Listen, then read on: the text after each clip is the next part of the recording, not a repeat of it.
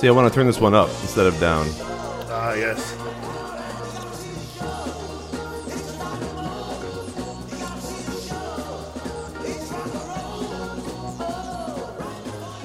Oh, anyway, it's uh, it's been a busy couple of weeks, and uh, unfortunately, uh, Jason and I haven't been able to join you for the past two. But we are going to uh, start the show with renewed vigor, starting tonight, talking about week ten all the way up through week sixteen. So, uh, so Jason, let's talk about what we're drinking and uh, just your general feelings over the past couple of weeks. You know how your teams are doing, how uh, fantasy's been treating you. All right. Well, uh, fantasy's been all right with me so far. All right with you. Um, you know, not not doing too bad. Uh, not doing as well as I'd hope. You know, somewhere in the middle, right? But tonight, uh, I am enjoying the beer. Of course, it is the Founders All Day IPA.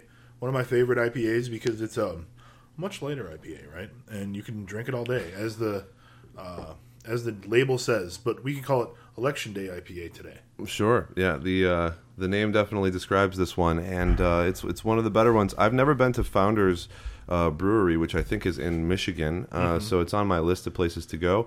But uh, the beers I've had of theirs have all been been really solid. We should have thought ahead and gotten a blue state beer and a red state beer. Sure. Although, uh, you know, what's interesting, and I don't want to talk too much about politics, but what's interesting to me Why did you send like a whole breakdown of all of the swing states and all of the meaningful congressional races? Those Like, were the wrong It seems notes. like that's what you were going to talk about tonight. those must have been the wrong notes that you received. I oh, I see. All right, good. We can spend ninety minutes without any election stuff. Well, what I was going to say is, uh, you know, I, I have in the past tuned into election night to see all the numbers of the polls coming in, et cetera. Um, but a lot of it is just uh, it's it's kind of silly until the end. You know, watching all the numbers. And I remember, uh, have you seen a lot of movies where they do like the election stuff? Uh, I forget the names of. Uh, yeah, Dave, I'm a Westworld ju- or a West Wing junkie. West also Wing. a Westworld junkie. At West Wing's point. not a movie, but West Wing. Fair yeah, enough. but West Wing has two major presidential elections in it. sure. But I, I'm They talking. have whiteboards with markers and state maps drawn on them. It's great. The uh, there's actually one uh, recently with Sandra Bullock in it that was pretty good too. Uh, I was not expecting it to be, but it really was. Okay. And all those kinds of movies are really neat because they talk about the uh, the groups of people behind the politicians and the stuff that the politicians aren't even necessarily involved in. Anyway, my whole point was just that people watch all night and nights like this and other election nights, and sometimes it doesn't even determine the actual victor until you know the following day, etc. So more power to you. But uh, if you're listening, Sometimes it takes a few days, as we learned in 2000. True. And and when Al Gore demanded a recount. um, but we're going to move on to fantasy football, which is uh, a lighter subject for some people. Although there are some fantasy managers that have teams that are in in really big pickles right now, and they might even be more interested. Uh, you know, heaven forbid, I know, but more interested in what's going on in the NFL and on their teams than in which uh, person's going to to become the next president. I know that it has a much more immediate effect on me, you know, whether or not some of my guys are going to start this week. Right. So uh, we got the the beer thing out of the way. Uh, we are not drinking any other kinds of beer, so it's going to be an all night IPA, as it were. All right. We can just keep renaming the beer as much as we want. Sure. oh, I'm interested to see what you have next. I I prefer know. the all canned, all day IPA. You don't like the all bottle IPA? It's all All it's bottle, right. all night IPA? It's all right. It's all right with you? Yeah. Uh, well, let's let's go into some news and injury and uh, updates. And uh, the first one that I thought we should bring up is uh, is the Browns. So the Browns have the worst record in football and are tied for a lot of teams in, in historically in, in the NFL uh, to have the worst record of all time, perhaps. Um, being or, or saying that it doesn't necessarily mean that there's no one on the team that is of fantasy value. So we've got uh, Corey Coleman, who has just come back from an injury. Terrell Pryor, who has been uh, sort of a startling discovery. Um, I know that we thought we talked about him last year and the year before. He was a very athletic, talented guy, but I don't think anybody thought he would be this good. we didn't think that he would turn into a wide receiver and be just uh, you know a, a game changing kind of a player. So he has several games with over 100 receiving yards now. He has plenty of touchdowns. He's worthy of the WR2 uh, con- discussion every week. Yeah, basically these uh, these transitional players, the guys that go from one position to another, they, they don't often turn out to be good stories. Sometimes there's some stuff that happens there, or they have a couple good games, but then people figure them out. But it looks like he's going to be good. So the the story is Cody Kessler uh, is being told by Brown staff and coaching, et cetera, that they want him to take more shots downfield, and that's excellent news, I think, for both Pryor and Coleman because uh, the Browns, when you watch them play, uh, generally look like they are just kind of a scared football team. Um, and if Kessler really does develop and start taking more shots, these guys could go from WR two plays to uh, you know borderline or even WR one plays. Excellent, and definitely this week, um, the Baltimore Ravens, I believe, are giving up the second or third, uh, the fourth most points to opposing wide receivers. So we might So- see a lot of points in that game, Baltimore versus Yeah. Cleveland. Yeah, they're the highest play uh, team that isn't giving up twenty eight point one four points. Yeah, and Coleman is still flying a little bit under the radar. He was a waiver wire target for a lot of people, but the fact that Coleman didn't come out of the box, you know, with a great game last week, and I think I, I don't have his stats with me. I think he had like 50 yards or 60 yards or something on a couple catches. Uh, that's pretty close. I got it for you. Um, so I, I I think that he's still a good target if you're going to try to trade before the trade deadline, um, or if he's available on a wire or in dynasty leagues to pick up someone like that. Probably not dynasty leagues, being that he's Unlikely in a dynasty league. a top rookie. In Yahoo, he is 55% owned. Last week, three catches for 41 yards, seven targets though. Uh, that's you know encouraging. Yeah, and I think, and I don't know if you agree with me, but I think that that will go up, and I think that their offense will continue to have a lot of passes in it, um, mainly due to the fact that they can't win any game, so they're always behind. Yeah, I mean, this game coming up on Thursday against the Ravens kind of looks like the makings of a shootout when you look at it on paper because both teams have such bad defenses. And maybe that will translate to like a 31 28 kind of game with plenty of fantasy points. But I could also see it being 13 to 10 just because neither team's able to get anything going and like figure anything out. And it'll be a Thursday night, you know, one of those games when they say, why do they play football on Thursday night? Which is what I say every Thursday. That was an impression of yourself on the couch, like you bastards. It's disgruntled. Um, okay, well, moving on. Ingram and Hightower both had wonderful games last week. Um, I think Ingram had 150 plus, and uh, Hightower had like 87 yards or 100 or 100. I'm not sure, but they both scored touchdowns. Ingram had two. There was so many yards rushing by the Saints, and uh, it looks like the coaches are still saying we're going to go with the hot hand. Um, we're going to mix in Hightower, and that makes sense to me. But it's it's apparent, I think, to people that watch the game that Ingram is the better back. That's never really been a question. Yeah, I don't think anybody's ever disagreed with that. But I, I don't really. Uh, I mean, I do think that they're still going to mix in Hightower a lot, a lot more than they did last year. It just seems to be working okay for them the past couple of games, and it looks like that's what they're going to continue to do, at least until Ingram's out of a doghouse, if he's even in one. Sean Payton might not be long for uh, uh, for the Saints. Um, well, that may be, but certainly Mark Ingram, you know, isn't going to stay in the doghouse for very long. Well, last year, I mean, if you're talking about last week, he's obviously not in a doghouse.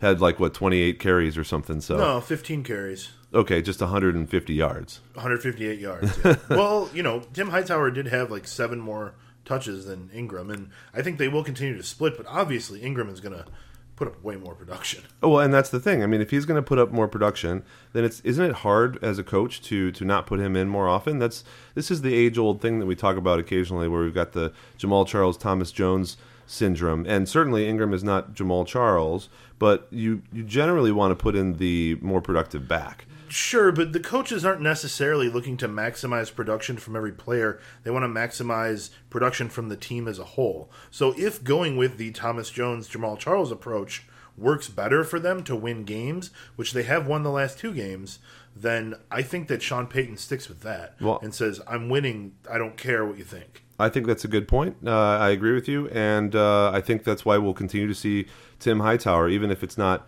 in a, in a purely split role. We're still going to see a lot of them. Both guys are going to get like a decent amount of looks and be in the conversation every week. It, certainly, Ingram will be starting still. Yeah. Um, Steelers coach Mike Tomlin talking about Roethlisberger's performance. Uh, he said that he was not 100%, but it seems to me as a Steelers fan that every time Ben comes back, he comes back a week too early, and then he bounces back and he's back to his old self and throws three touchdowns.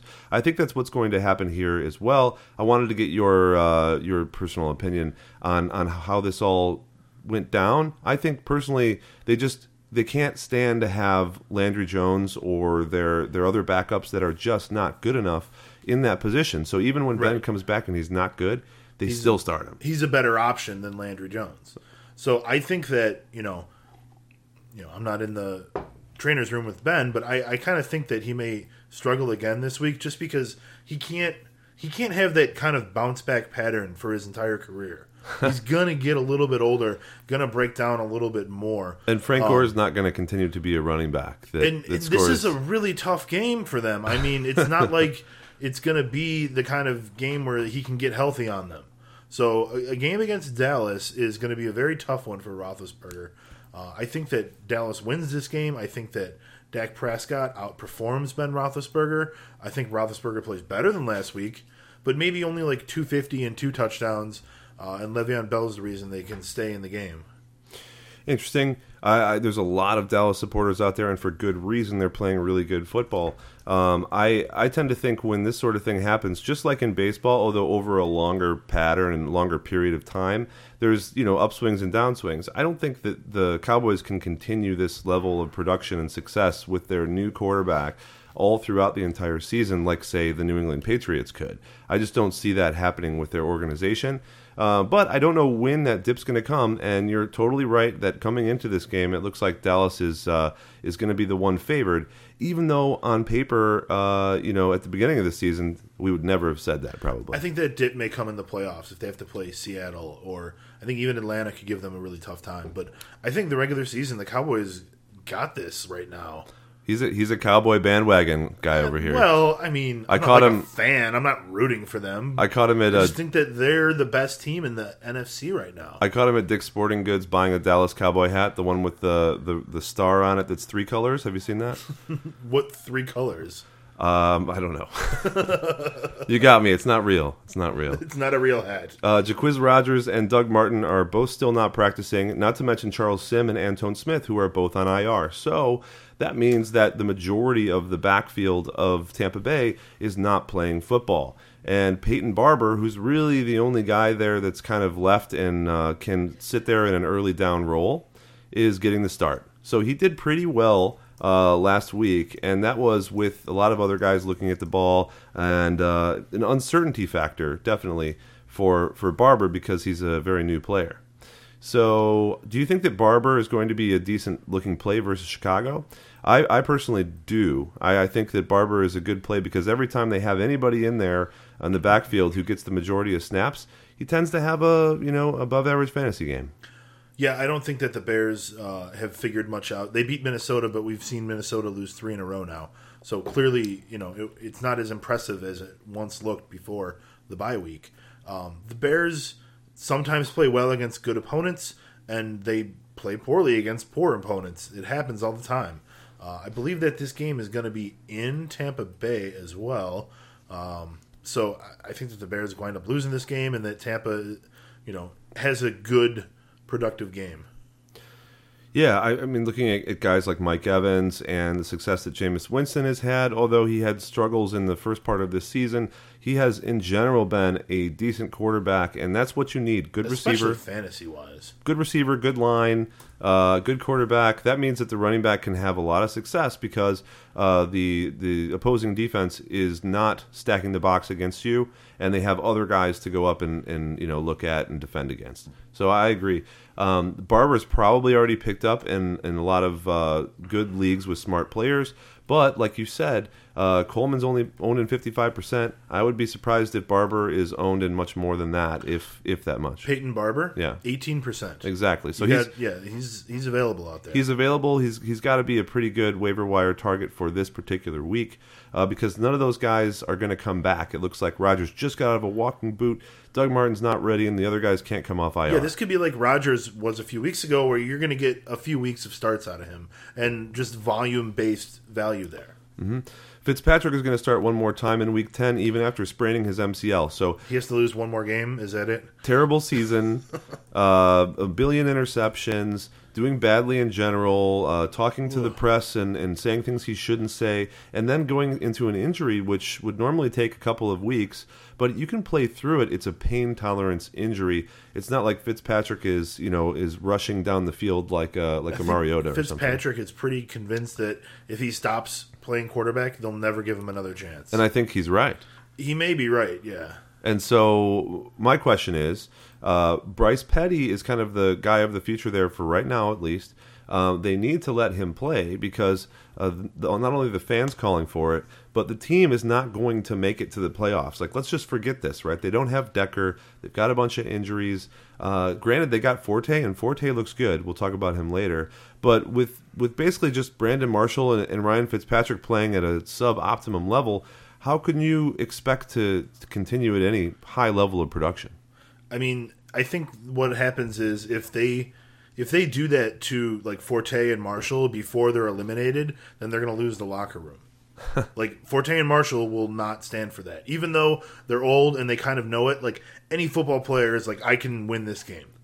So those guys still think that until they're eliminated, they have a chance to win it. Well, and they do, and I get that, but like, is Fitz Fitz is literally going to have to like have his leg chopped off in order for in him order to for him not to not play. Yeah, but I totally agree. Once they're officially mathematically That's so eliminated, funny. That's so which would be their eighth or ninth loss, uh, but I think they only have seven. I don't know what their record is right now. It's going to be a game or two, so and they could win a game still. I mean, they're not the worst team. They're they're better than Cleveland. they're one of the worst teams. They're not. They have three wins. they're not the worst team. I know they still have a week eleven bye, uh, five six losses. So, I mean, they still need to lose a couple of games. But you know, this week they play Los Angeles. Next, I mean, off of bye they play New England. So forget that one.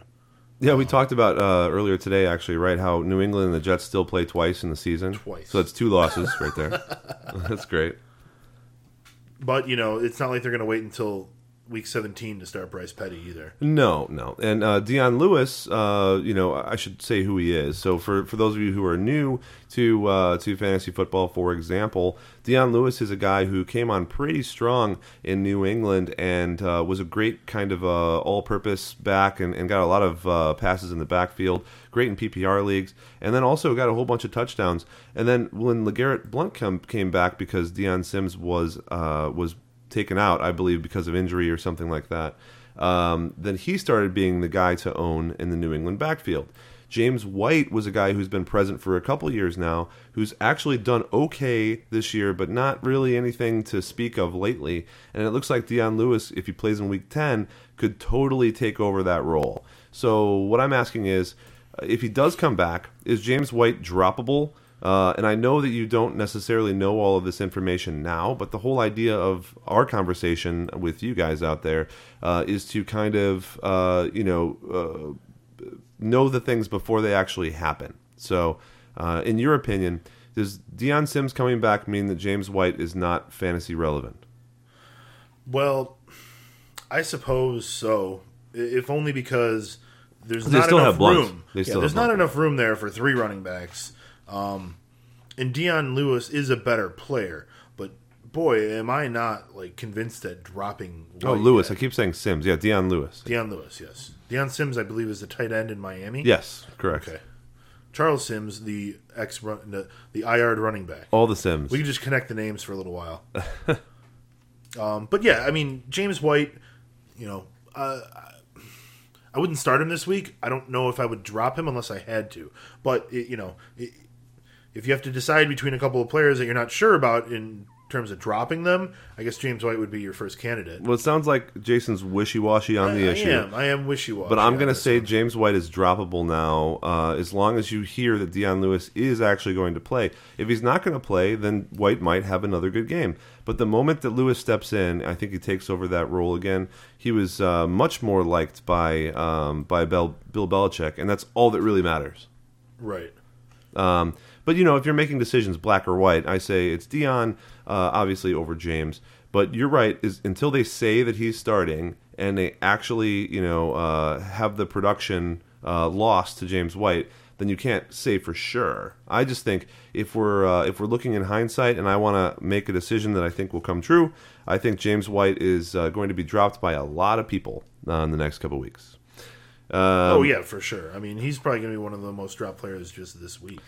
Ty Montgomery on uh, Green Bay Packers will have running back eligibility in Yahoo League starting on Wednesday. I like these kind of administrative news updates. It's not the same as just uh, you know us uh, talking about what could happen. Um, in addition to that, Yahoo's also beta testing a new interface for their fantasy football uh, application, and that's super funny because uh, they they redesign the navigation of things every year or two. Like these guys, they just need to stop. Every single year, I would say. if Microsoft Word was redesigned every single time they came out with a new update, everyone would hate them and move on to something else. But you know what's weird about fantasy football players? They stay in the same spot for a couple years, and then they're loyal to them forever for some godforsaken reason. People love having the history saved on the leagues. Well, you can even export that in in some places like Yahoo. But totally agree, understandable. Uh, if I, could, you know, I, I should look into that because that's one of the reasons why I stick around on Yahoo for the for the large websites that have free, um, you know, fantasy leagues. This is the one that I prefer. I've tried most of them. Um, however, I, I do really like the, the smaller site Fleaflicker probably the most. But I don't really know what the deal is with the history. For me, particularly, I know some people are real attached to things that have happened in the past. But once they've happened and you've documented them and you get a trophy, what's the point of going back to 2010 and seeing which person had the highest, uh, you know, uh, receiving yards on their football team? it's just fun. There's no like, there's no intricate intrinsic value. Well, But agree, it- agree to disagree here. you know, erasing all the history just doesn't feel right. I see. Well, then that's the thing. You're you're getting loyal to uh, to your platform because uh, they're holding your history hostage. I kind of like that. It's funny. Well, yeah, that's exactly what's happening. So Montgomery will have running back eligibility there. Now, if you remember, or maybe you don't, Yahoo was one of the last holdouts there, and all the other ones, ESPN and uh, Fleaflicker and these other platforms, all gave him either dual eligibility or, uh, or or told the commissioners to pick one way or the other. For example, I'm in a league with CBS Sports, and CBS Sports sent out an email to their commissioner saying, uh, "We do not." uh, we're not going to go ahead and change him right now for the same reason as Yahoo, because Green Bay was not designating him as a running back. And so they told the commissioners, if you want to, you can make him a wide receiver or you can make him a running back, and here's how to do it. Um, for Yahoo, now he will have dual eligibility, and that starts on Wednesday. So uh, the other news was that he's been training more and more with the running back coaches, etc. So let's be honest, it really does look like Ty Montgomery is, for all intents and purposes, a running back right now. Yes, I mean he's being used as a running back. He's the majority of his work is coming as carries. Uh, the rest of his passes are passes out of the backfield for the most part. And did you watch the Green Bay game last week? Uh, some of it, So, uh, so he didn't have that great of a performance, but the reason was, if you remember, before he was uh, he was out with uh, with an illness, and I think that was due to sickle cell trait, right? Is this the the right guy I'm talking about? uh, let's look at his. Uh, So he only played something like 25% of the snaps last week because they were bringing him back into it. And there's news saying and backing that up from the coaches and the players, which he means was on a rep count. Exactly, definitely. which means that when he comes back this week, they're expecting him to be 100%. I think people kind of shied off of Montgomery because a lot of people don't watch all the football games. I'm expecting Ty Montgomery to come here blasting um, and and be an amazing. Uh, Oh, healthy! I expect him to be one of the most productive players on that offense. yeah, he'll be an amazing uh, guy to in have. In a PPR league, he's the most valuable Packer to have. I mean, unless you are getting like a nice and healthy uh, Randall Cobb. Well, Jordy Nelson's the best Packer, isn't he, at the moment? Well, I'm talking about a PPR league, but yeah, Jordy Nelson is becoming a much better you know, getting closer to what he used to do. He's had like 100 yards and a touchdown the last couple weeks. Well, there you go. That's what you're looking for. He had But- a kidney related illness. You're going to be starting him anyway. Okay, so not not sickle cell, but the point was that, or maybe it was, I don't know. But the point is that uh, he was still recovering, and so we should expect better things from him now, which is what the whole organization and all the beat reporters have been saying on Twitter. So look into that. Uh, if you have him or can get him, sometimes owners, and this is the best time to do it, right before the before the uh, the trade. Um, the trade deadlines occur in, in different leagues. a lot of leagues are coming up this uh, Saturday is the trade deadline. So uh, this is one of those options where you can look out and say, uh, you know, that guy didn't perform very well for you last week. Maybe he's kind of trending down, but I need one of those guys, so I'll package a couple people for him, and you could end up with someone who will do well for the next couple weeks for you, get you into the playoffs. Because isn't that all that matters now? If you are in a league that uh, that rewards people in the top half or the or the top quarter or whatever uh, to go into the playoffs after the regular season, then all that matters in the regular season is to make the playoffs. Right. And in most of my leagues, they pay out the top three spots. So make the playoffs and then get in the top half of the playoff teams. so you're saying the strategy is win the money in the league by Win becoming one of the best teams. Yes. Well, well, You've revealed my secrets to everyone. usually you have to pay like three hundred dollars to websites to find out that kind of information. Yeah, that is some. That's a top tip you'll only hear. So Right Yahoo here. Yahoo gives in. Yahoo redesigning again. You heard it here first, and everywhere else on your Yahoo uh, desktop versions. as many places as they can tell you about it. Will David Johnson score a million points this week against the 49ers? Because my Magic 8 Ball says probably yes. So uh, earlier today, when we're working on our rankings, I'm like, Dave, I'm noticing these matchups, and in the top ten of every position, nobody's got a good matchup. Everyone's playing really tough teams. And then I looked at it one more time, and I realized, except for David Johnson, who has the greatest matchup of the year, he's the best running back in the league, playing against a almost historically bad rushing defense. He's going to have 40 carries and 350 yards, probably five touchdowns. But that's the first half. Yeah, there there was a meme uh, that I saw recently, and uh, it was just the running backs against the 49ers. And so far this year, basically everyone, even if they're a name that you wouldn't uh, you wouldn't know, that wouldn't be on your short list, they were still all getting 100 yards because the 49ers have a terrible rushing defense this year, and that's that's just the facts, man. so I look for David Johnson to get a million points. You heard it here first. They're giving up, you know, the most fantasy points against 30 points a game in a standard league, which is four more than four points higher than the second best team. Sure, and since uh, much like Le'Veon Bell's situation on Arizona, Chris Johnson uh, and and Andre Ellington don't really play. It's going to be all the points for David. Opposing Johnson. teams are averaging 32 carries per game against them.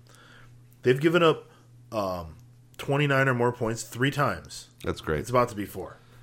So uh, It was already 30 points to David Johnson earlier this year. thirty points to David Johnson. It'll be nice. I hope you guys own David Johnson out there. I know I do. I got a little David Johnson in my team. Will you have me another uh, all bottle all night IPA? Next time I'll get the all can all day. Election Day IPA.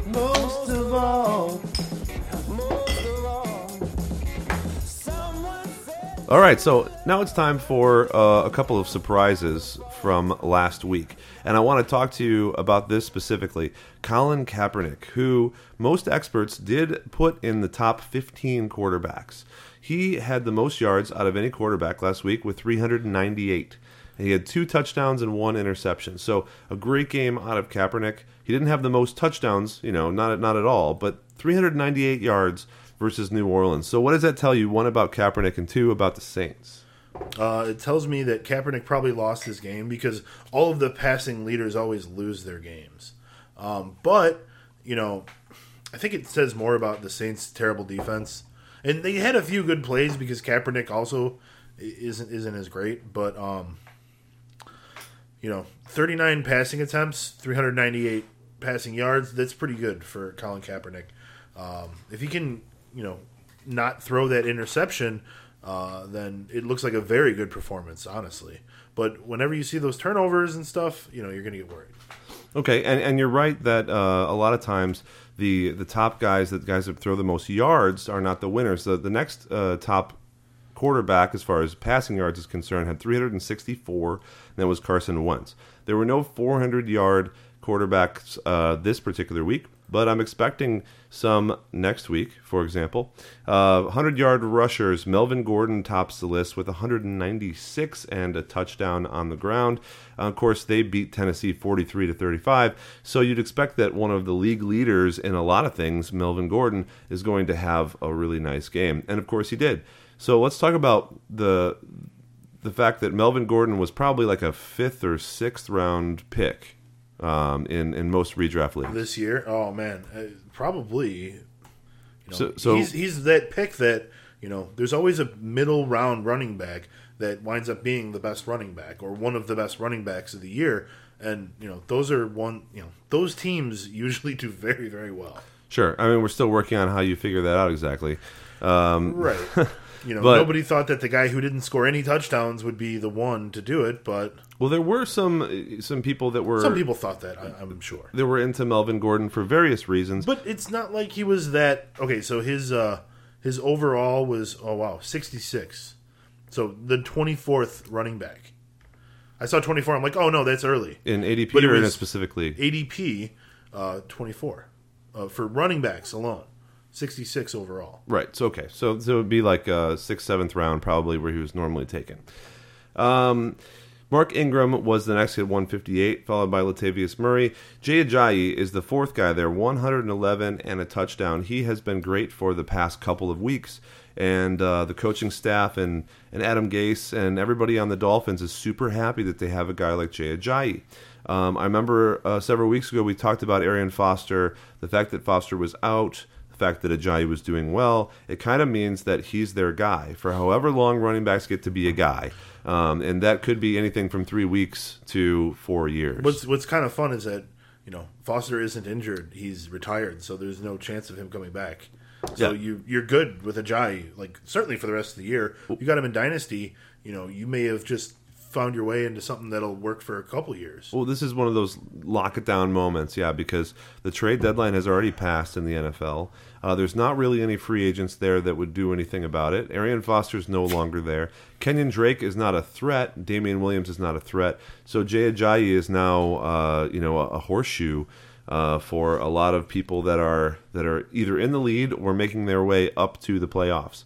Um, Unfortunately, there's probably a couple teams that have Jay Ajayi because they picked him up several weeks ago when he had a good game that are really bad teams, and so Jay Ajayi might just kind of uh, crumble into the the ether on those teams. But I wound up sticking with him in a uh, in a deep league. You know, big bench, twelve teams, and uh, it really paid off. Uh, 100 yard receivers. Robert Woods had 162, 10 receptions, no touchdowns, but really great game from Woods. Now, a lot of that came from the fact that he was the guy who was just getting open against that defense in Seattle. And it kind of gave him a lot of those passes. I felt like because they didn't think he was going to break them for a lot of, uh, of yards. They were wrong. You know, he did, but he's still not a guy that, that I think is going to be um, worth starting as uh, like a WR one or 2 Of course, if you have a three or a flex, Woods is, is always out there, but he's going to have games where he doesn't score anything. So be careful.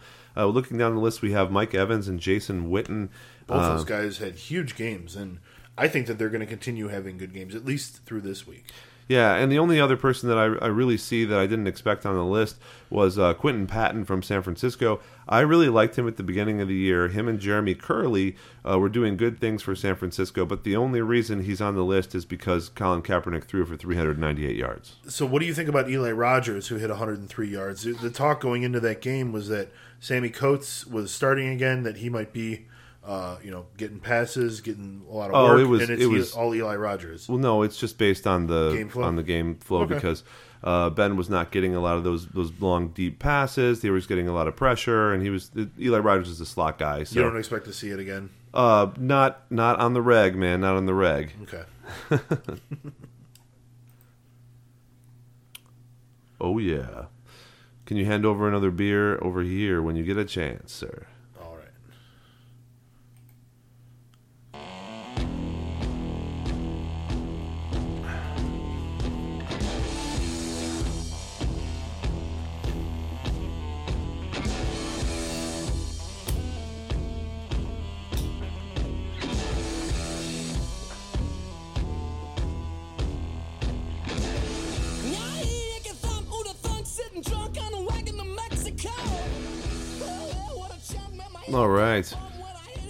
Thank you for that.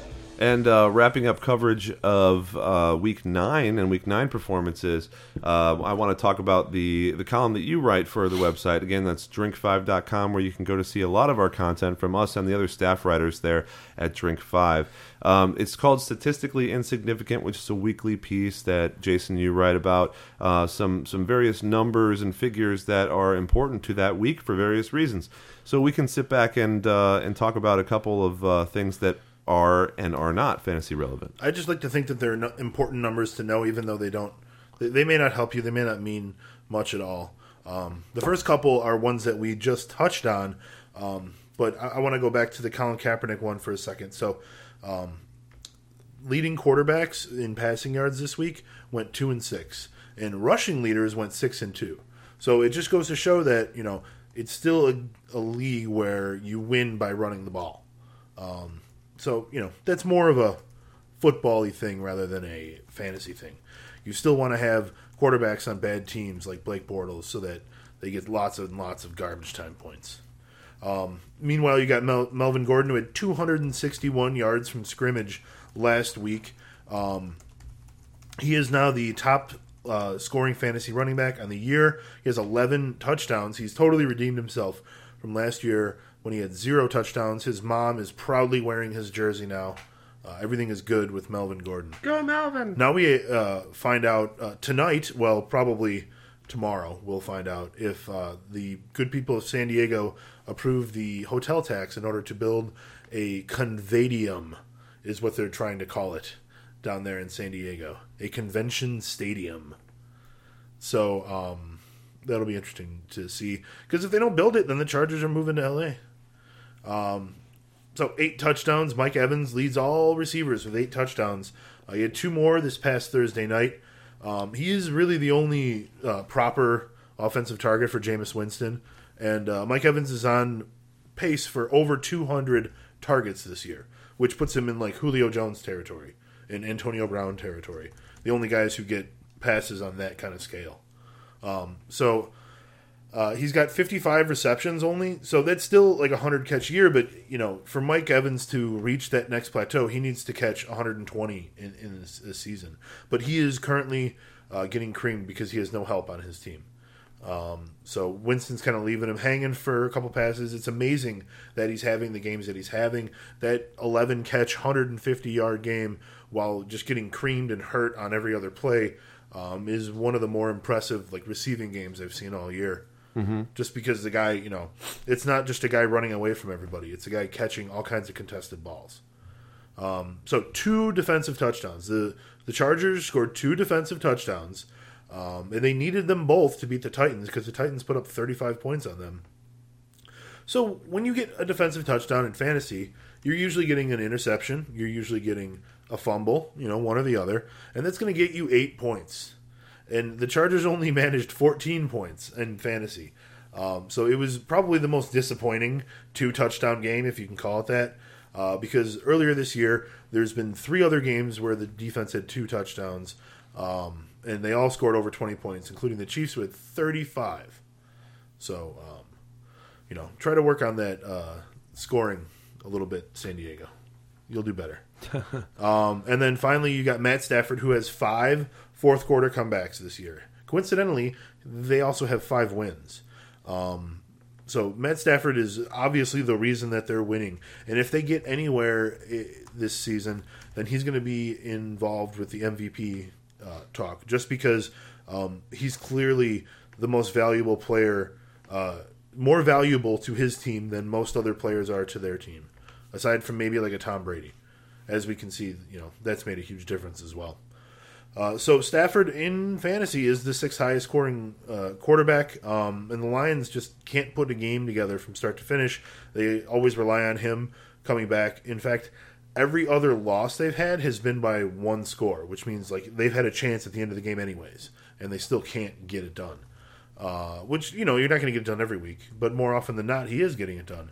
Um, so they get a bye week, and they just beat the Vikings last week, so they'll ride high off that Vikings victory.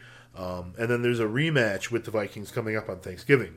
So uh, that is the early game on Thanksgiving, and for once, I think it's going to be a really good matchup. Well, thank you, sir. We look forward to seeing that. And now I'm going to drink this whole beer before we get into the trend section. To the all night IPA. All chug IPA.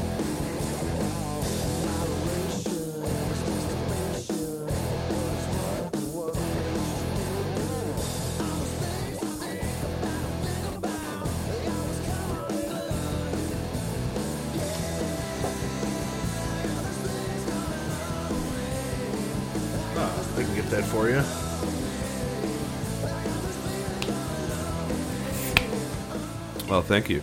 They don't always just pop open. I, lo- I love the sound of a popped open beer. Oh, Dave, I can't help myself but check the election in these little breaks. But I won't spoil it for anybody who's listening later on and they're uh, going to watch another DVR or something like that. Spoil? Yeah. I don't know why you'd even be looking, to be honest. Why don't we just check it out after the show is over? so, moving on to things that are more poignant, or to those of you who are listening later, totally insignificant. Um, uh, I wanted to talk about some trends, and usually when we talk about the trends for this upcoming week, we go over the trends from the past week. And I don't know if, if you have those handy that you can you can refer to. Uh, it's from a couple weeks ago, actually. I, I forget what we were what we were betting, and some of my favorite moments on this show, personally, are when we bet for things like a local burger joint called Kuma's Corner, or a trip to a brewery, or a random Amazon package. It's good stuff. So I'm wondering, uh, the last one we did was probably the week six or week Week seven. week seven uh, trends. So Yeah, it looks like I got the. Oh, that's not the finished one. Let me dig up the finished one. sure. That was the original one. Um, well, in the meantime, I did want to touch upon some of the uh, some of the games that I saw for this upcoming week. So just let me know when you have that information, and we'll come back over to you. But what I was looking at was the fact that the uh, Packers were playing the Titans, and the um, and the 49ers were playing the Cardinals.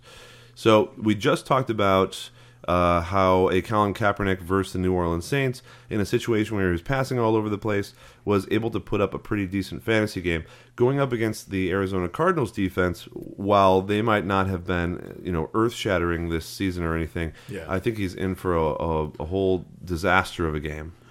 so I don't. I have the trends. I don't know the matchups from that week, um, but I can pull those up too. So, um, do you want me to go over them, or do you just want to let you know that you won? well, if we've already talked about it. That's fine.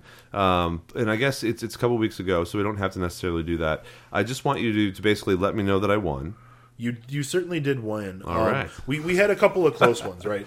So um, it, it, during this time, we had Hunter Henry, who was kind of coming around. I, I guess what to be the guy. Sorry to interrupt you, but what I really want to know from there, since that's kind of where we left off with the trends, is who it was if they were going up or down and where they finished. and who we talked about. Okay, so uh, we talked about Marcus Mariota uh, trending up, and he actually was went down for just that week, really, because he's been playing better again lately. Uh, we had set our line at 23, and he came in just shy of 17. Which is twenty three is tough to get to, so he must have had some pretty good games previous to that. So then uh, we had Aaron Rodgers, who uh, was struggling, and we set his line at only 20. He went over, um, almost 24. Dave, you said he was going to score 28, but that's okay. We'll give you the 24 because that was our line. uh, we had James White, who was playing well. Uh, we set his line at 11. He came just shy of that, 9.2. It seems to be his, you know, floor and ceiling is, you know, between 8 and like 16. Uh, Isaiah Crowell, uh, we set his line at eight because he was struggling. He's playing a little bit better lately. Uh, he had 13.9 points. Um, Jamison Crowder was playing well. His line was 12. He almost got there, 11.8. Antonio Brown, this is my favorite. We set his line at 12. I went under, and he had 11.9. Oh, that was So I will claim victory on that one beautiful for you, man. it's not like you're never going to start Antonio Brown. Uh, and then, like, like I was saying, Hunter Henry, uh, that was when he started disappearing again. Um, so, uh, No, that that's- that's great. So, so That's you all get I'm- barbecue, my friend. That's all I'm really looking for. So you barbecue, five to two. barbecue bet. That's a good one. You guys should all try it. I, I think you should. Uh, let's talk about. Oh, my bad. Well, I don't mind a little music in the background. Okay. Let's talk about quarterbacks. So we've got player trends, quarterbacks. Russell Wilson is our number one guy here. Uh, Seattle quarterback, obviously, great years in the past. Week seven versus Arizona, he put up 8.7 points. Week eight uh, at uh, New Orleans, 10.22 points. And this is right after he was uh, injured. He had, uh, I think, he had an ankle, and then he had another injury directly after that was really affecting him adversely. Week nine versus Buffalo, right? He uh, puts up 282 yards and two touchdowns. Uh, more of a, a, good Russell Wilson game, scoring 26.28 points. Um, and he was going up against the Bills defense, which the Bills defense has put up some great numbers so far this week, fantasy or this season, fantasy wise. But the past couple of weeks, they have been disappointing. Um, I don't know if that's a portent, you know, for things to come, or if that just happens to be because Seattle was passing the ball to Jimmy Graham with a reckless abandon I hadn't seen since the days of the New Orleans Saints. uh, it could be both. I don't know. I love that Jimmy's back in the mix. Believe me, watching him take two one-handed passes, scooping them up at the, in the end zone where only he can get them. That's some vintage Jimmy Graham shit. And how old is he? 28. I mean, he's, he's got a young man still. He's got a lot of time left in him. Um, so, question is, uh, with Jimmy Graham and Doug Baldwin both shaping up to be pretty formidable threats in the passing game, regardless of their opponents, uh, can he continue, Russell Wilson, to make this trend go upwards against the Patriots? Patriots have always been a good team, uh, defensively and offensively, and he'll need to score at least 15 points to remain on track with this trend. So going from 8 to 10 to 26, the way that we formulate this uh, this number is really more of an average between the three, which means we're giving him the benefit of the doubt here. He's over the injury. Uh, he had a good game, but he's up against New England. So does he score 15 or not? And I must uh, I must explain just a little bit about how we do these trends bets in the first place. And for us, uh, Jay, that, that basically means that uh, you can start the first one, for example, and he'll say that he's either going to go, oh, uh, he's going to score 15 or he's going to score under 15. And if we both say yes, 15, then we move it up by a point until one of us says no. Uh, is that accurate? Yes, that is basically how it goes. We'll move the line until we disagree. Okay. Uh, and we, we have to have a, a bet on this particular game as well. Uh, and so the the one that I wanted to do, um, well, I've honestly still been thinking about it for the past like 25 minutes or so. but uh, but I been think bouncing around in your head. Yeah, but I, but I think the one that I want to do um, is to go for. Oh man, I'm just I'm in between a couple. Why don't we Why don't we just continue here, and then I'll I'll bring it up in a in a couple. Is that okay? That'll work just fine. So I'm you just- want me to start out on Russell Wilson? I'm trying to figure it out here. Yeah, so he went 8.7, 10.2, 26.2 uh, against New England this coming uh, this coming week. Uh, Can he score 15 or more points against New England? You know, And I've got the numbers here. If you don't have them, uh, I've got plenty of numbers on Russell Wilson right in front of me.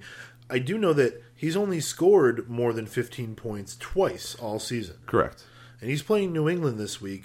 And New England, as far as passing yards, is, is right in the middle of the field. I think I'm going to go under. Okay, well that makes it easy for me then. Then I'll I'll take the over on Russell Wilson, even though it is New England. I know now, it's hard. Now, typical gamesmanship should have had me going over just to take another point from you. I probably would have done that. But we're going to go with 15. So see, we've got 'Cause I strategy. like the way that that sits. We've got strategy involved in this game. It's a game on, in a side of a game. Is basically what's happening. A game and a game and a game. That's that's It's like games. what is the man in black trying to figure out in Westworld? this one is just two games. The game and a game and a game and a game. the maze and a, oh, The we maze and the game We, and sh- the we shouldn't be spoiling things for anybody. Yeah, great show on HBO if you haven't seen it. Westworld, although uh, I, I can imagine uh, some like lost person on the internet stumbling into this podcast and being like, "That was that was not a good show, man. The ending was terrible." Well, I mean, you know, you are you comparing it to Lost literally? I have no idea. I haven't seen the ending yet. Well, you've seen the ending to Lost. I figured that's what you were joking about. Well, No, I'm not.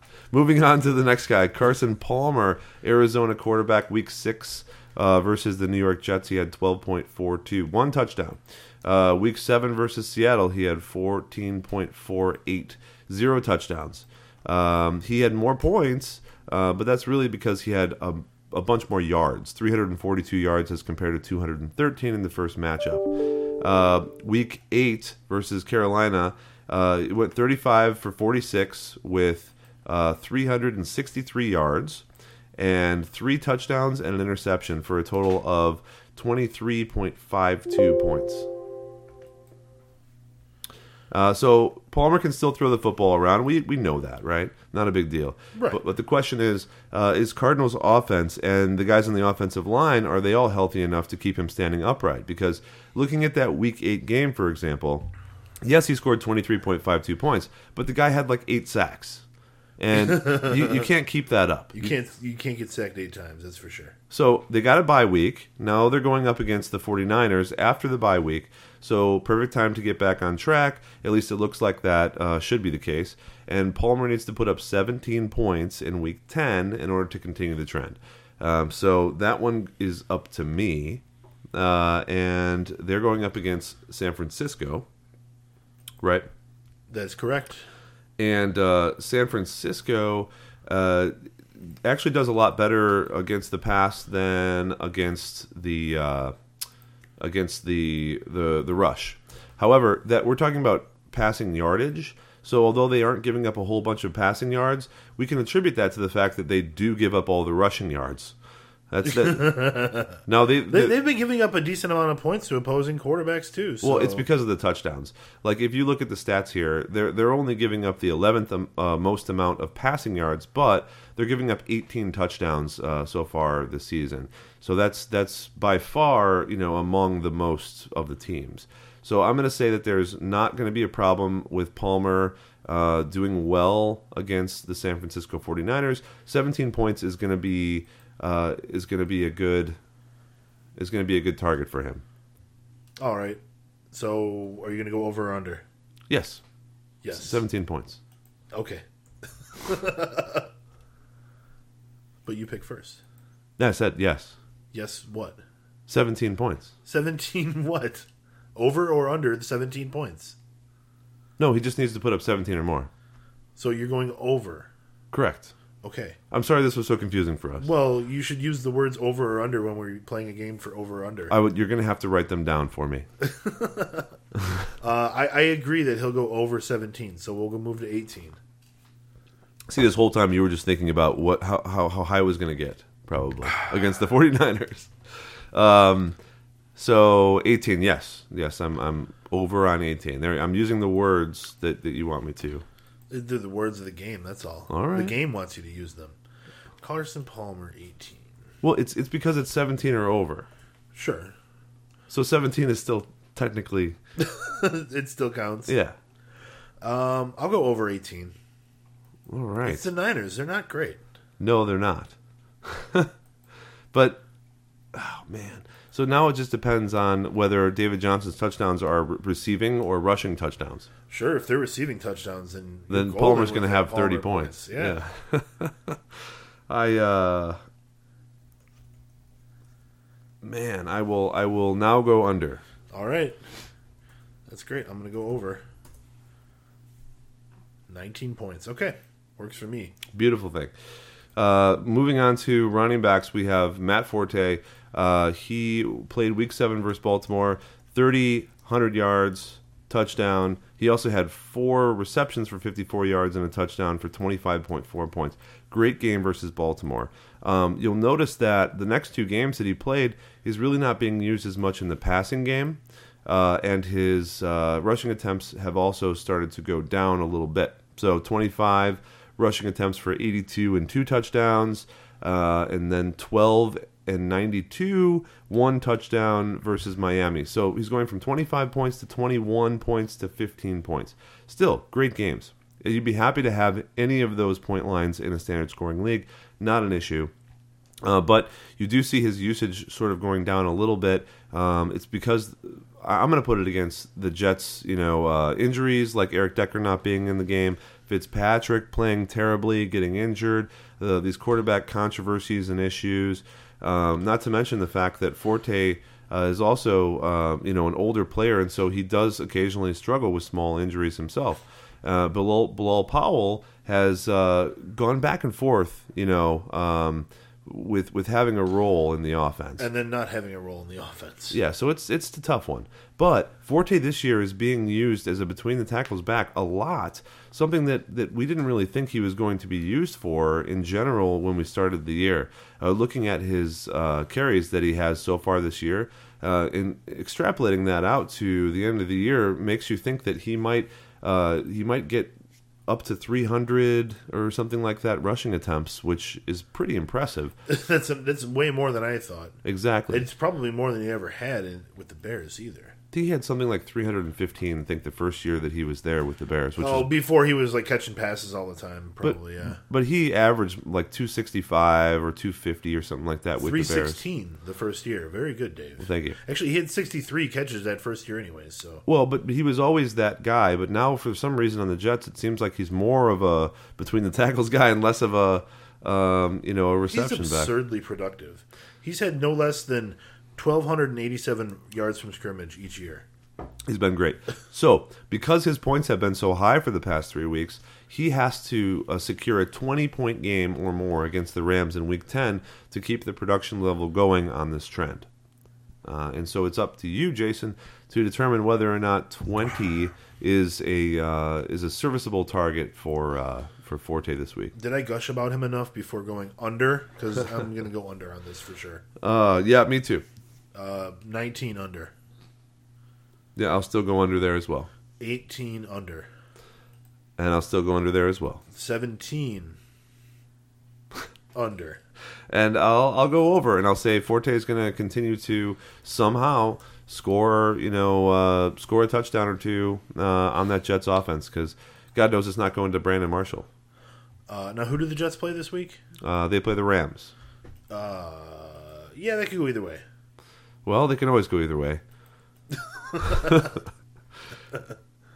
Mostly, unless you're the Browns playing anyone. And then it can't go. There's Then only it one only way. goes one way. One way it goes. It's a one way street for those Browns It's L Street. in any matchup.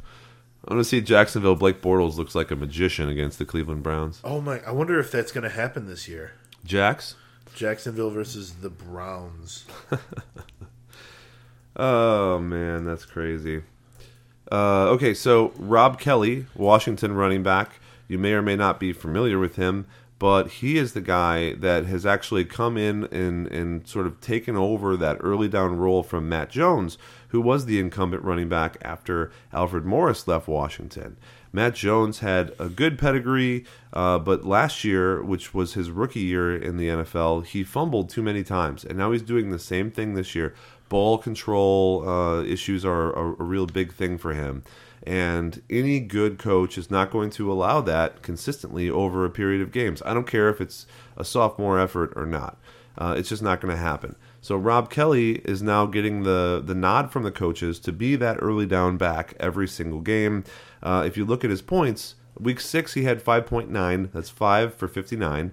Week seven, uh, he didn't have that big of a role in the offense, but he did have a passing touchdown.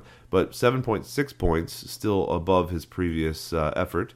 Week eight at Cincinnati, he went uh, 21 for 87 yards which is fairly decent. One touchdown, uh, 14.7 points. This is a guy who's never going to be involved in the passing game because they do have Matt Jones and Chris Thompson. Both backs are more than serviceable. In fact, good uh, third down and passing back uh, running backs. But Rob Kelley looks to me like he's going to take over that whole backfield. And this may be this 5 7 14 trend. This may be something you guys all want to get behind now because I bet you Rob Kelley is not owned by that many people. So uh, he only needs to score nine points against the Vikings to continue the trend. And uh, I think it's me going first, right? Uh, yes, yes, you get to go first. So I'm going to say yes, he can do it. Although it is the Minnesota Vikings, like you had mentioned earlier in the podcast, uh, the Vikings have not done so well over the past couple weeks, and it sounds like a trend. Yeah, he's only owned in thirty percent of fantasy leagues. Um, That was nine. You said on his line. Yep. I'll go over on nine. Then nine. See, Kelley Kelley is a guy that you really should get behind. Uh, a couple of guys that we've mentioned so far this broadcast, you can still pick up. They're not owned by a lot of people, but they could carry you in the last couple weeks of the regular season or even into the playoffs. Rob Kelley is a special situation, in my opinion, because he's not in there because there was someone on IR or because two guys got injured. He's in there because he was their backup for that position, and Matt Jones is not playing as well as they wanted him to, which means that it's basically Rob Kelley's job to lose now, in my opinion. Sure. So where are you going to go on Rob Kelley? Up again. That's 10, 10 over. I think I'll go under on him though. All right. I'm basically saying that he's going to have his touchdown. Right. Right. And, and you're saying he's not. Uh, he's not going to get a touchdown. Right. It's going to be a low scoring affair. or, or Minnesota just sucks now. Who knows? We'll find out. Uh, wide receivers. Now it's your turn, of course. DeAndre Hopkins. Uh, DeAndre Hopkins has been the subject of many a discussion in the fantasy world this year, and for good reason, because DeAndre Hopkins was one of the biggest guys coming out of college, and for the past couple years has been a real amazing asset to have on your team.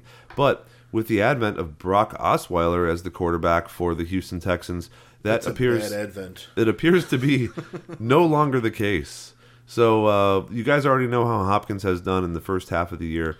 Um, well, week six versus Indianapolis, he had nine of fifteen for seventy-one, no touchdowns. So that might have been a decent stat line if he was able to score, but we're looking at nine passes for 71 yards for DeAndre Hopkins. That means that Brock Osweiler, what it's telling me is that Osweiler is not able to give the deep ball to him in the right routes where that he can do the yards after catch that he needs to. He's throwing it to him in situations where he's being tackled immediately, or bad situations, or ones where he has to go after the catch. Uh, it's just not Poorly thrown good. balls, and all he can do is catch the ball. Yeah, week seven, uh, five out of twelve targets were caught for 36 yards. Again, exactly the same thing. So we're looking here at a very similar amount of yards per uh, per pass. But It's less than 10. It's more like seven. If if DeAndre Hopkins is catching passes at seven yards per catch, then it's just a terrible situation that's going on there. Week eight versus Detroit, uh, four for seven, 44 yards, no touchdowns. So he went from seven to 3.5 to 4.5. Um, and granted, that's that that is uh, It's going. a trend of bad. It's- Even if it's not a direct line down, it's a bad trend. So Hopkins is an extremely talented athlete. It's not really his fault, I don't think. Uh, but what do we do about that? As as fantasy owners for DeAndre Hopkins, it shouldn't be hard for him to bump the trend, right? Uh, can Brock Osweiler play good enough to throw him a touchdown? He has before. Uh, he needs to score more than five points, so five point one or higher for DeAndre Hopkins in this matchup is going to be a really tough call for Jason, I'm sure. You want to bump this trend? Oh boy, um, uh, I'm gonna go over. I mean, he's got too many targets to, to go under. Sure, but but this means that if he gets 50 yards, uh, but he does not get any touchdowns, that he does not win that bet. Now, the past two games, he's had less than 50 yards, uh, and He's therefore, got four games this season with 56 or fewer yards. So I'm going over. I'm saying that you know, I'd be willing to go over again, even probably. okay, well, I'll go over then. I'll go over six. Um, I I will leave you to uh, the misery of DeAndre Hopkins uh, ownery, That's fine. Ownerism, So you're underisming. owenosity. oh, nizzle my my bizzle. Uh, I don't know. I mean, I like the guy. I mean, for example, uh, I think you had a trade. I think I just gave you a free point there. I think you were going to go under five. Yeah, probably. You you had a trade earlier this year where uh, you got Hopkins for basically nothing, and the trade just looks awesome. There's no reason why you wouldn't take it, but Osweiler is is worse than garbage. Yeah, okay, so that trade wound up being like a whole mixture of like crap, right? it was I gave away uh, Marcus Mariota and um, and honestly that's the best player in this trade. I gave away Mariota and Julian Edelman, no Eric Decker, and I got uh, Julian Edelman and and Julian Edelman. I think I gave away, and I wound up getting DeAndre Hopkins and Carson Palmer in return. Bunch of you know players that wound up being injured for a long time and totally ineffective. Um, so you know that can totally happen with early season trades. Sure. Well, thankfully it didn't. It didn't screw you over because all the players were garbage. Basically, I, it would have been nice to have kept Mariota with all the quarterback problems I've had. No, that makes sense. Uh, another wide receiver we have to talk about is Mike Wallace. Mike Wallace from Baltimore, who had been on many other teams in the past couple of years. And when he was on those other teams, the thing about Mike Wallace was that he was never a bad player. He was always a, a quick guy, a good catch, but he was on a team with Ryan Tannehill.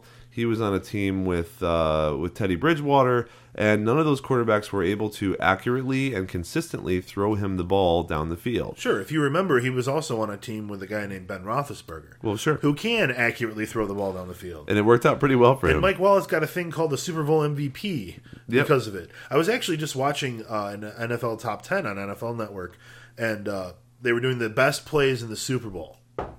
And um, this was a different uh, Super Bowl, I believe. Maybe Wallace doesn't have a Super Bowl MVP.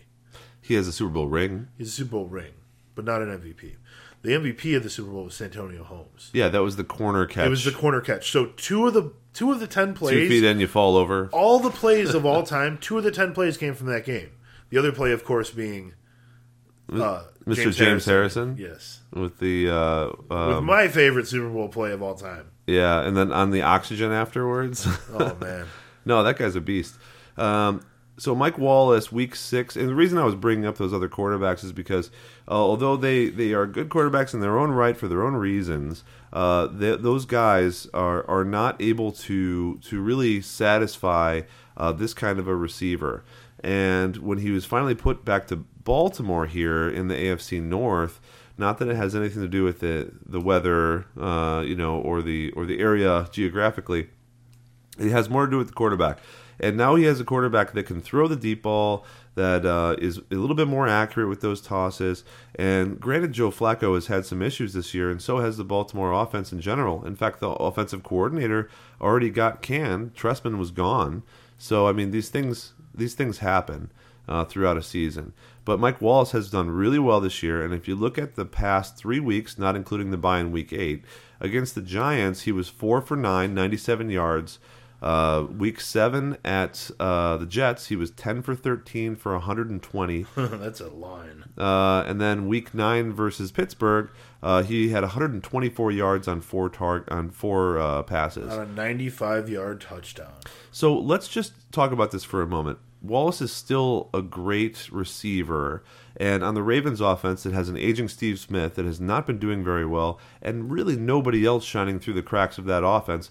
Breshad Perriman, uh, you know, any number of their tight ends like uh, Dennis Pitta and um, what's his face, uh, Crockett Gilmore. Crockett Gilmore. I think they're still rostering like five tight ends on that team for some unknown reason. Uh, regardless, he has kind of been what's been really good about them this year, and I think Wallace will continue in that fashion. In fact, I think that Wallace might go down towards the end of the year here as clearly one of the best receivers in the AFC North. Uh, or even in the AFC in general, as far as fantasy points are concerned, because I can see him getting that old DeSean Jackson role, that old Mike Wallace role, you should probably say, on Pittsburgh back again, which is he's going to score touchdowns uh, every other game, and he's going to probably have uh, four passes for 100 yards every game. Yeah, I mean, he's averaging 15.7 yards per catch this year, which is as high as it's been since 2011 when he was in Pittsburgh, and he had a great year that year. Exactly. Um, you know, his best was 21 yards per catch in a season back in 2010. But uh, I, I must say, we were wrong about one thing about Wallace. He has not won a Super Bowl. Oh, he he left. They they got rid of him, and then they won a Super Bowl. No, I think that he got picked up, like drafted right after they won a Super Bowl. Huh. Because, I mean, the Steelers' last Super Bowl was when? Uh, 05, 08. Right. He didn't. He's a rookie in 09. But All did right. you know that Sam Bradford was once Offensive Rookie of the Year? Oh, that's wonderful. totally relevant. so, what's our line on Mike Wallace, Dave? yeah, it's 13.4 points, um, which is uh, a decent amount up against Cleveland.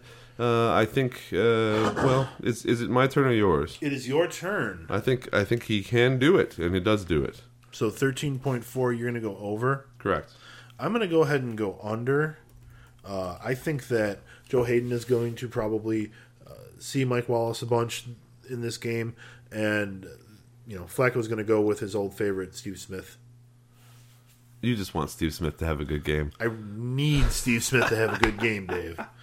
I think that Mike Wallace is not going to have as good of a game. All right. Well, best of luck to you. um, so, so tight ends is the last one of the trends when we always do two quarterbacks, two wide receivers, two running backs, and a tight end, or at least I, I always do that. Um, it's week seven at Atlanta. Antonio Gates, uh, who is not on New England. I need to change this in the notes. oh yeah, that is. that was a previous one, I'm sure. Martellus Bennett, I think, it must have must have been. Uh, he had five for ten for 38 yards in Week Seven at Atlanta. Week Eight at Denver, four for nine, 33 yards and a touchdown for 10.9 points. Then Week Nine versus Tennessee, which is last week, had five for nine, 75 yards and a touchdown for 13.5 points. Um, so progressing upwards. Hunter Henry, who has uh, been sort of an oncoming talent so far this year, has been doing pretty well. Then faced a couple of injuries and, and some other issues, uh, and now it's it's kind of been Antonio Gates' resurgence uh, for the past couple of games. And so it's it's up to you. Uh, I'm talking to Jason, but but all of you as well listening uh, to decide whether or not Antonio Gates is actually going to continue this trend for the rest of the year, or if this is just a small thing based on the uh, the health and uh, and uh, and general availability at 100% of Hunter Henry, who, let's be honest, is a very young tight end, and in general, young tight ends don't do well. It takes them a couple years to really excel in the system and uh, on, on their um, respective teams. So, up against the Dolphins in Week 10. Antonio Gates will have to put up 9.4 points or more to continue this trend up. Hmm. I do like that they're at home, um, and I really like his chances for a touchdown. But I gotta say, even with a touchdown, he's not gonna he's not gonna be guaranteed to get the nine point four. Um, so Antonio Gates, Antonio Gates. I'm gonna have to go under for right now. For right now. For right now, I reserve the right to change my mind, but not my bet. Uh, I'll see he can do it. No problem. Over 9.4 points. So that is terrific. All right, so we will need a tiebreaker, Dave. As always, we should get a tiebreaker. Yeah, in the case somebody doesn't play or something like that.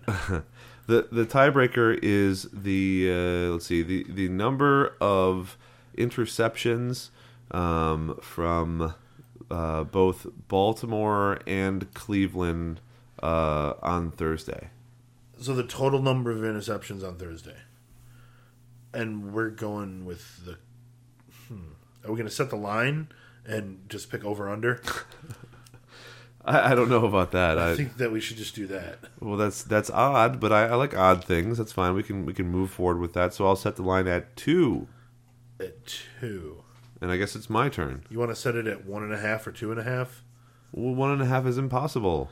Exactly. So you have to be over or under it. Uh, well, We don't want to push on a tiebreaker. Well, in saying two would be the same as it was saying over 1.5, wouldn't it?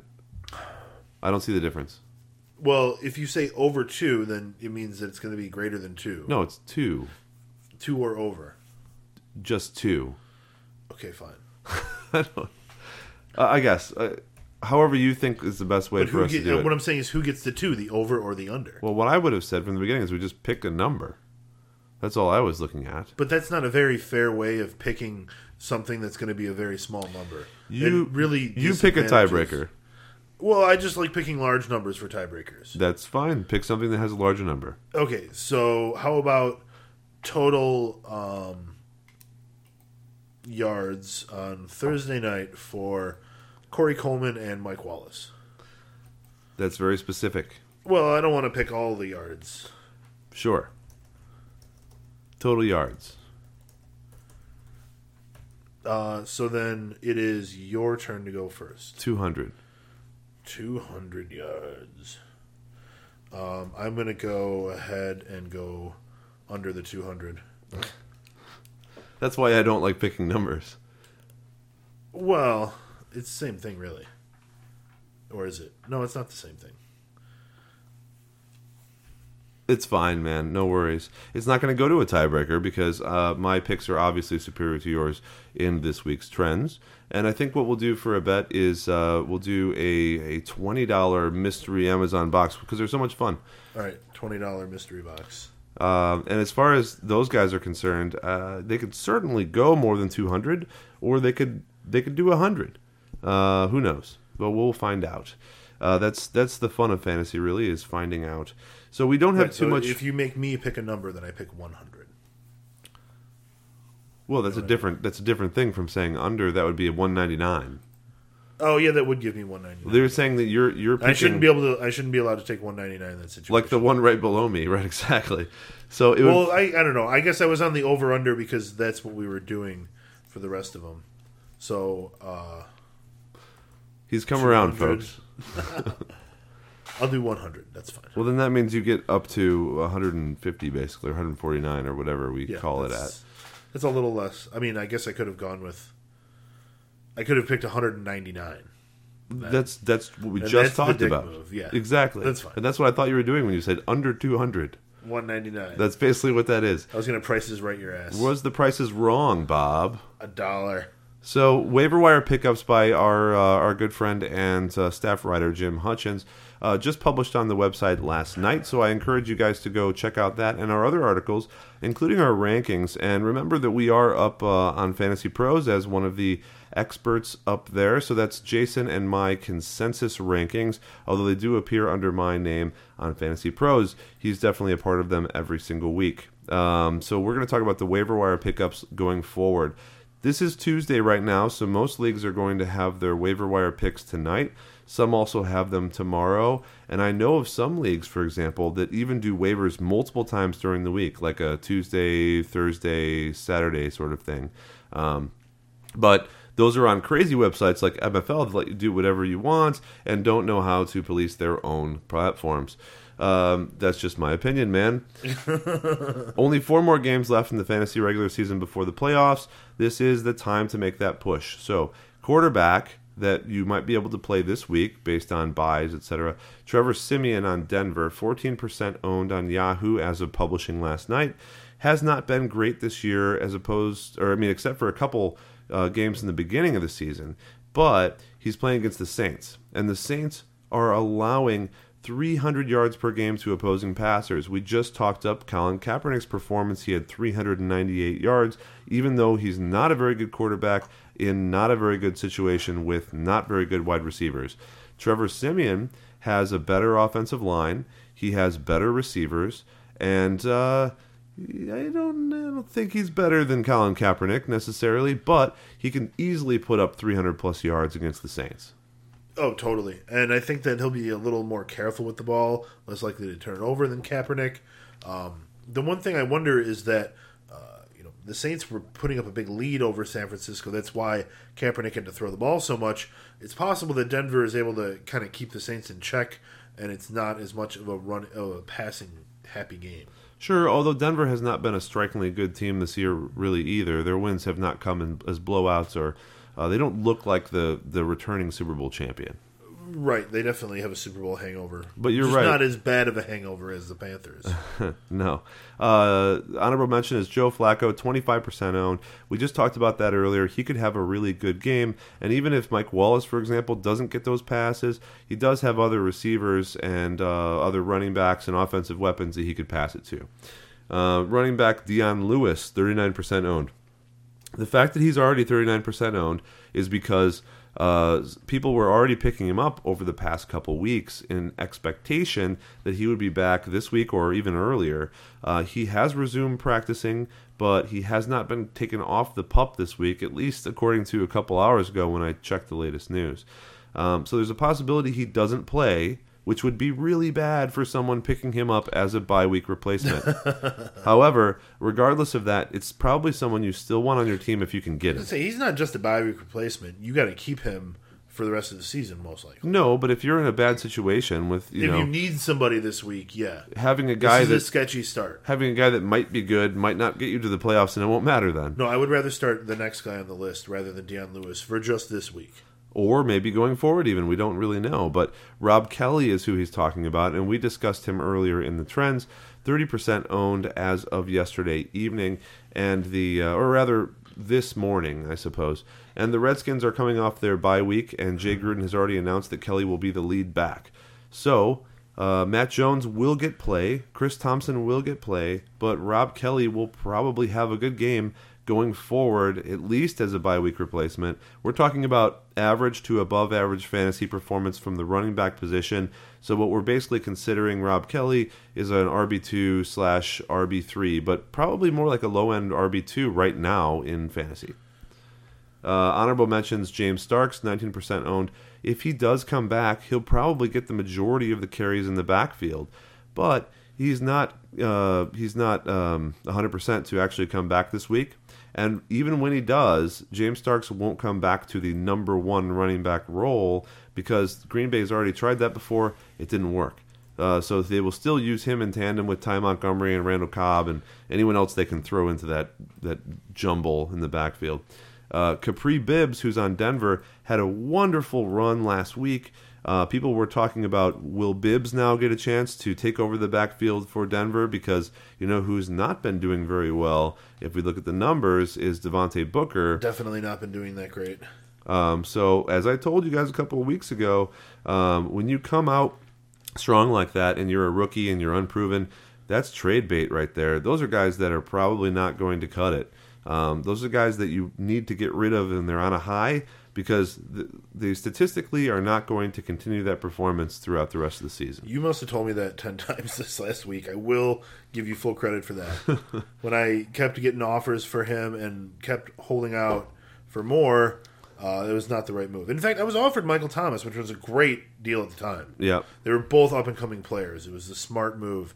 Um, sometimes I see the right trade, sometimes I don't pull the trigger. You have to know when to pull the trigger on the right trade. It takes a while, uh, but it always helps to talk to people about it. Sometimes people have a different perspective on the trade, uh, and you can always ask us on Twitter at Drink5. Ask us what we think about a potential trade. We'll give you a little Absolutely. feedback. Well, I mean, Booker's not a lost cause necessarily because he could come back and start doing better. But at this point, you're right. Like he's he's already had his chance, and now they'll probably try Bibbs out. I feel like my peak option has passed me by. Right. At least for that that level of talent. Michael Thomas is now not a Devontae Booker. I was holding out for a quarterback. It's a two QB league, but I should have known that I wasn't going to get one. Um, well, you know, tough tough break, man. Uh, you have you have plenty of running backs in that league. Uh, wide receiver J.J. Nelson from Arizona, fifteen percent owned. Uh, he was recommended by fantasy experts. He was a stash last week. Um, he had 79 yards and two touchdowns on eight catches. So Bruce Arians has said publicly, and he doesn't usually go out of his way to say things like that unless he's kind of trying to bolstering the uh, the uh, ego of the player, and that's exactly what he's doing here. He's making J.J. Nelson into his number two receiver, which means that that's above John Brown. It's Larry Fitzgerald, then J.J. Nelson, something that we did not expect this year at all. Um, that I'm said, ready for it. That said, it's happening, and so you need to pick him up now because Arizona is just starting to do better. And with this 49ers game, I mean, I would not be surprised if Nelson doesn't get. I, would be surprised if Nelson doesn't get another touchdown, just based on all the talking that's been happening. Uh, I'm expecting Arizona to beat San Francisco by at least 20 points. Uh, Steve Smith, Baltimore, 50% owned. That's a tough one for me to get behind, Jim. Uh, I'm, I'm referring to Jim, the author of this article, just because Steve Smith at 50% is is pretty much going to be every single league that you know has smart players in it already own him. But Smith has not had a whole season full of great games. I mean, he's been injured, he's older, he's been lagging. There's been some games where he hasn't put up great fantasy production, but he's playing Cleveland and I do expect Joe Flacco to pass to him a lot. And so, if you're going to play him at all, this is the game to play him in. Certainly. Um, Cleveland, and then yeah, he plays Dallas, Cincinnati, Miami. Like it, it's a rough road going forward, but for this week, he's a good pickup and play. Honorable mentions are Kenny Britt, 50% owned again, but Britt has been doing really well for LA. Uh, Tavon Austin is definitely not the guy to own there. It's Kenny Britt. Rishard Matthews for Tennessee. I, I loved him at the beginning of the year. It looked like Tajae Sharpe was going to take all of the, the receptions after that. Now it looks like Kendall Wright. But you know what? The coaches there don't know who to, to scheme for, who to pass the ball to. Rishard Matthews has been getting a lot of targets, which is what you're looking for. If you need a bye week replacement, the other guys are not available. Rishard Matthews in a PPR league is a great choice. Uh, tight ends, the good tight ends are all owned, and the ones that aren't owned is a fantasy wasteland, and really it's just a coin flip. So the ones that uh, that Jim recommends are in order of how he likes them. That's Dennis Pitta, Zach Miller, Zach Ertz, and Cameron Brate. If you can't get any of those guys, honestly, just flip a coin, draw some cards, pick a tight end. You're going to dump him anyway after he has a bad performance. And even if he does have a good performance, he won't follow it up. So if you don't have a Jimmy Graham or a Rob Gronkowski or a Travis Kelce or a Tyler Eifert, well, you're kind of screwed. That's just the way it is. Yeah. Uh, defense and special teams, honorable mention San Diego Chargers. I hate chasing good performances, but the Chargers did pretty well last week with those pick sixes. The problem with the Chargers offense, and I'll let Jason say exactly what that was, is that they only scored Who the offense or the defense? the defense. They They, scored 14 points they scored 40 points, and they had two defensive touchdowns. which means they were negative two. Should well, they also had an interception, another interception on top of that. So they had negative four points because they gave up 35 points to Tennessee. And Tennessee's got a good offense. They're a top 10 offense this year for sure. However, um, you know, it, it's a really tough sell. Uh, you know, and, and you may be limited on the waiver wire this week, uh, but you know they're like my third option. I've seen Arizona available in a lot of leagues, which surprised me. Well, if Arizona is available, then I would consider them to be the top option. I really like Baltimore, but I think a lot of people picked them up last week versus Pittsburgh. That's what I did to keep them this week versus Cleveland, which is kind of like the two whammy week. Uh, but Baltimore has a bad schedule for the rest of the season. Now, San Diego, you know, I do agree that like they they have a, a decent matchup here. They should do okay, uh, but I guess the, the reason why you might want to pick them up is because after they play the Dolphins at home, uh, they have a whole bunch of good matchups. Yeah, but if you stream defenses, you know, go for the best one each week. If if you're just going to be streaming, Yeah, but I like picking up players for, for, for, for a little bit of a stretch too. Like the Chargers, for example, have uh, three top ten matchups in in the next uh, six games, and well, it's definitely something to check out if you and uh, Cleveland in Week sixteen. pay for transactions or anything like that. So I don't know. I mean, you're right. There are some leagues that penalize versus how many transactions you're doing. Um, I say penalize. Maybe those leagues don't agree with that terminology. or if you have a limit of transactions, then you know you may want to pick them up so that you don't have to make the transaction later. right, but but I I do like uh, I do like Baltimore, um, and uh, I I think that the Jets versus LA are an interesting one because they just don't score that much offense in general. But San Diego is a good pick uh, versus Miami because Miami makes some mistakes, man. They really do. Uh, but that's all I have there. So thank you, Jim, for for that once again, and for all of you guys listening. Uh, make sure, like we said earlier, to check out the website for all of these articles and more. Uh, thanks to our staff writers out there for providing this information, and uh, of course we're we're back now for the remainder of the season. So that means we'll probably do shows up to week 16. Uh, and then you're on your own because uh, if you play week 17 fantasy football, you probably shouldn't be a friend of ours. Uh, you know, when people are just sitting out and stuff, that's that's the most ridiculous thing That's I've a ever heard. senseless way of playing fantasy football, It's especially of deciding a season. Well, right, like we It's played, like we played a- for an entire year. We we spent two hundred dollars in the league or whatever, and then you're gonna You're at the whims of who's going to sit. you're gonna end up uh, losing because because Kansas City sat Alex Smith because his ankle was hurting or something. it's that's just stupid, Right. It's like finishing the World Cup in a shootout, right? Which is exactly what happened. Yep, yep. But uh, but that's all I got for today. So just remember to check us out uh, on Twitter at Drink Five, Facebook at Drink Five Network.